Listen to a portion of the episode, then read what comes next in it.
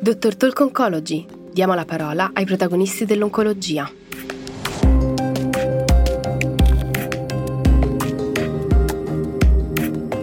Lo studio monarch-E ha dimostrato l'efficacia di abemaciclib in combinazione con la terapia endocrina standard nelle pazienti con carcinoma mammario a recettori ormonali positivi HER2 negativo ad alto rischio di recidiva.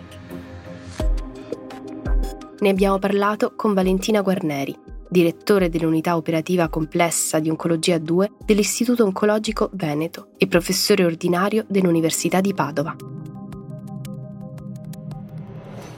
In particolare i pazienti erano selezionati sulla base della positività linfonodale, in particolare avere 4 o più linfonodi positivi o da 1 a 3 linfonodi e grado 3 o dimensioni tumorali sopra ai 5 cm e poi c'era una coorte che qualificava sulla base dell'elevato Ki 67. Lo studio globalmente ha dato risultati positivi in termini di riduzione del rischio di recidiva e in particolare a San Antonio è stato presentato l'update relativo a un follow-up estremamente maturo perché siamo adesso a 42 mesi di follow-up mediano e questi risultati di questa analisi con follow-up prematuro hanno confermato l'efficacia del trattamento in termini di una riduzione della recidiva del 34% e ugualmente una riduzione del rischio di metastasi a distanza sempre del 34%. Andando a guardare l'analisi per tutti i principali prespecificati sottogruppi, l'effetto dell'abemaciclib nella riduzione del rischio di recidiva è consistente, in particolare se andiamo a vedere rispetto alla positività linfonodale, rispetto al grado, rispetto all'esposizione a pregressa chemioterapia, sia essa stata somministrata adiuvante o neoadiuvante, e anche in particolare riguardo all'età e allo stato pre o post menopausale.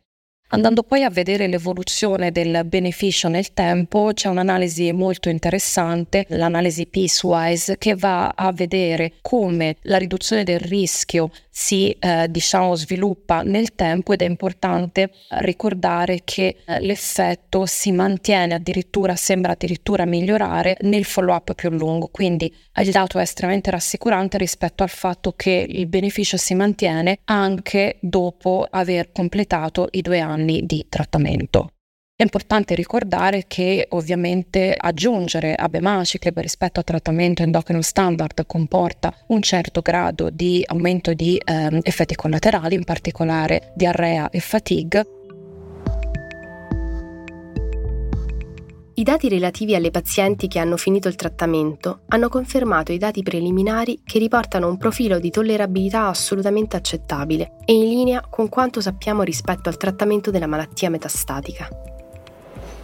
In questo contesto però del trattamento adiuvante diventa particolarmente importante anche andare a valutare l'impatto sulla qualità di vita, in particolare con i patient reported outcomes. Avevamo già visto una pubblicazione relativa appunto ai patient reported outcomes dello studio monarch-E, la valutazione di questi outcomes sono un endpoint secondario dello studio e i dati appunto iniziali relativi al follow-up mediano di 19 mesi, quando tuttavia ancora molti pazienti erano nel periodo di trattamento, erano assolutamente rassicuranti rispetto all'impatto di questo trattamento sulla qualità di vita. Ad ESMO Breast quest'anno appunto è stata presentata l'aggiornamento dei patient reported outcomes, in particolare sono dati importanti perché sono dati relativi al completamento del trattamento ma anche che includono le valutazioni a un anno di follow-up post trattamento. Sono stati valutati le scale classiche, quindi il FACT B, in particolare il FACT anche con la sottoscala per i sintomi endocrini e il questionario specifico per la valutazione dell'impatto della fatigue.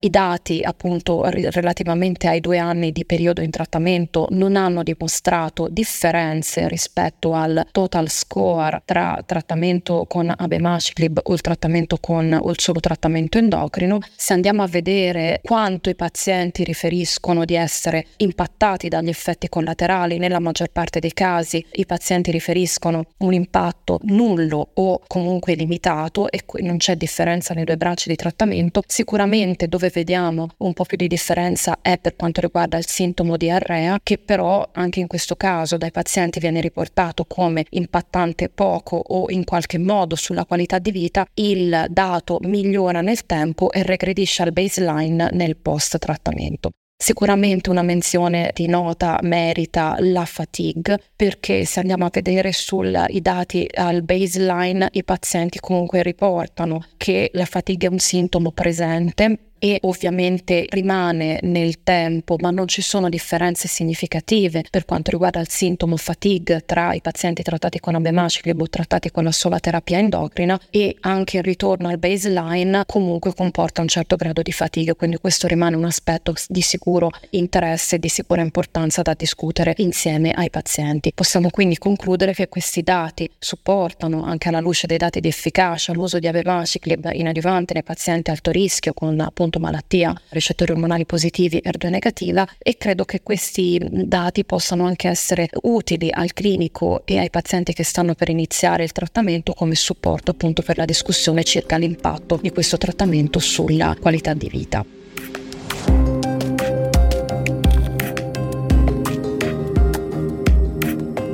Ringraziamo la nostra ospite di oggi e vi diamo appuntamento alla prossima puntata di DrTalk Oncology, con nuovi protagonisti dell'oncologia.